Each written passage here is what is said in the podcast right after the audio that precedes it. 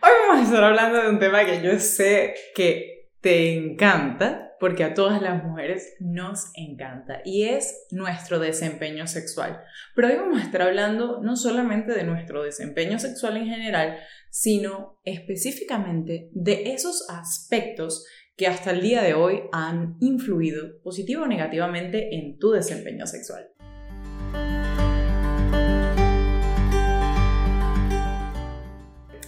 Estudios científicos que han encontrado cuáles son esos aspectos subjetivos que no necesariamente son estrictamente sexuales y que influyen en nuestro desempeño sexual. Y yo quiero que los tengas claros porque hay creencias relacionadas sobre todo con el machismo, el patriarcado eh, y que influyen y limitan cómo hasta ahora ha sido tu comportamiento sexual. Por eso, quiero que te liberes de tapujos y escuches de manera abierta todo lo que tengo para compartir contigo el día de hoy.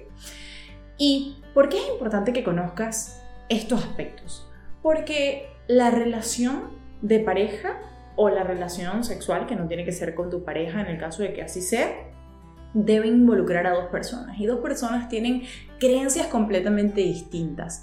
Pero cuando tú sabes lo que tú sientes, lo que tú vives, lo que tú quieres y tienes claro cómo funciona tu cuerpo y tu mente, puedes manejar mejor la situación que si no supieras absolutamente nada. Y eso hace que la otra persona sea quien esté en total control. Y yo quiero que tú tengas control de tu sexualidad. Entonces, primer aspecto relacionado que puede influir en tu desempeño sexual, la comunicación con tu pareja o con la persona que es tu compañero sexual. ¿Por qué?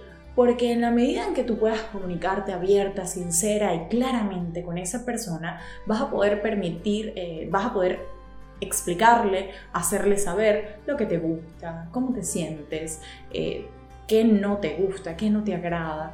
Y en ese sentido la otra persona va a poder estar al tanto. Muchas veces si no podemos hablar, si no podemos decir lo que sentimos o lo que queremos, nos sentimos coartadas, limitadas y definitivamente eso puede influir desde, desde el inicio del acto hasta la conclusión del mismo en si concibes o no un orgasmo.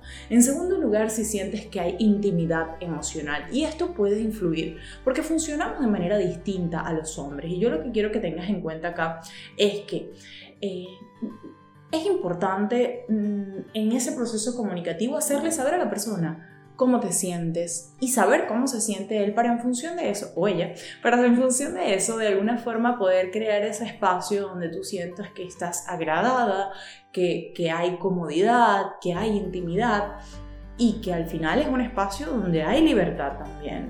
Y esa comodidad solo se garantiza si hay intimidad emocional. En tercer lugar, si te expresan afecto o si tú puedes hacerlo. No es lo mismo un vínculo donde no hay la posibilidad de mostrar cariño, de dar besos, de abrazos, de, acariciar a la otra persona, eh, que cuando está prohibido, por así decirlo, ¿no? Si esa persona no te expresa el cariño que tú quisieras tener o, el afecto que necesitas tener en, en ese momento. En cuarto lugar, compartir placer físico. No es lo mismo tampoco cuando tú puedes darle placer a la otra persona, pero al mismo tiempo recibirlo. Y acá entra nuevamente en juego la comunicación. ¿ok? Porque estamos acostumbradas a asumir una posición pasiva o sumisa en relación a nuestras vidas y a la sexualidad principalmente. Y acá es donde quiero que tengas en cuenta la importancia de que tú también recibas placer, de que no sea solamente la otra persona quien se encargue de eh, todo el despliegue, em, de, de ser protagonista del acto, porque de eso se trata un encuentro, donde dos personas puedan ser protagonistas y eso garantizará que tú tengas placer. Para eso debes conocerte y saber qué quieres y expresarlo.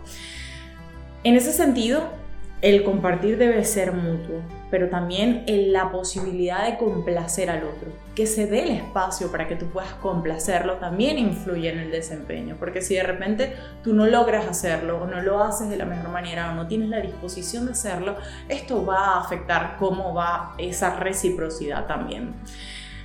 Tu autoestima definitivamente es uno de los aspectos que a mí más me apasiona, pero que además eh, considero más importantes acá, porque cuán segura te sientes, cuán linda, femenina, apreciada y deseada te sientes va a influir en el acto sexual. Entonces, esto de repente no se puede trabajar de un día para otro, pero sí es importante que empieces a pensar en tu autoestima como un elemento a trabajar para poder sentirte libre, segura, y que el ejercicio de tu sexualidad también sea placentero. Y cuán relajada te sientas también es un aspecto importante. ¿Por qué? Porque el nivel de relajación que tengas va a permitir que tu mente y tu cuerpo estén totalmente alineados y en ese sentido puedas fluir con la situación. Por último, pero no menos importante, cuánto bienestar tengas. No es lo mismo ir a la cama ir al lugar donde hayas decidido tener este acto sexual o tus, actos, actos sexuales eh, pensando en cómo te fue en el trabajo, qué estará pensando la persona, eh, que alguien de tu familia está enfermo o qué va a pasar con el mundo. No es lo mismo que ir en bienestar, sintiéndote bien contigo, sintiéndote bien con la situación, sintiéndote bien con tu presente, con tu pasado, con tu, tu futuro. Entonces, habiendo conocido todos estos elementos o aspectos que son importantes y que influyen en el desempeño sexual, creo que te habrás dado cuenta de que no funcionamos igual que los hombres. Y eso debe ser un dato para que tú lo tengas y para que lo compartas con tu pareja, porque muchos de ellos no necesariamente saben todo lo que pasa por nuestra mente al momento de un encuentro sexual y que no vas a alcanzar el orgasmo tan rápido como él lo puede hacer. Así que aproveche y compártale este video para que él o ella también tenga claro cómo tú te sientes y lo que significa para nosotras las mujeres la sexualidad. Y no olvides que el ejercicio de tu sexualidad debe ser responsable, seguro, pero sobre todo placentero y saludable. Este ha sido nuestro episodio de Beauty Value Talks hablando de un tema que sé que a ti y a nosotras nos encanta. Será hasta la próxima. Recuerda compartirlo si te gustó, darle like, suscribirte. Nos vemos la próxima. Chao, chao.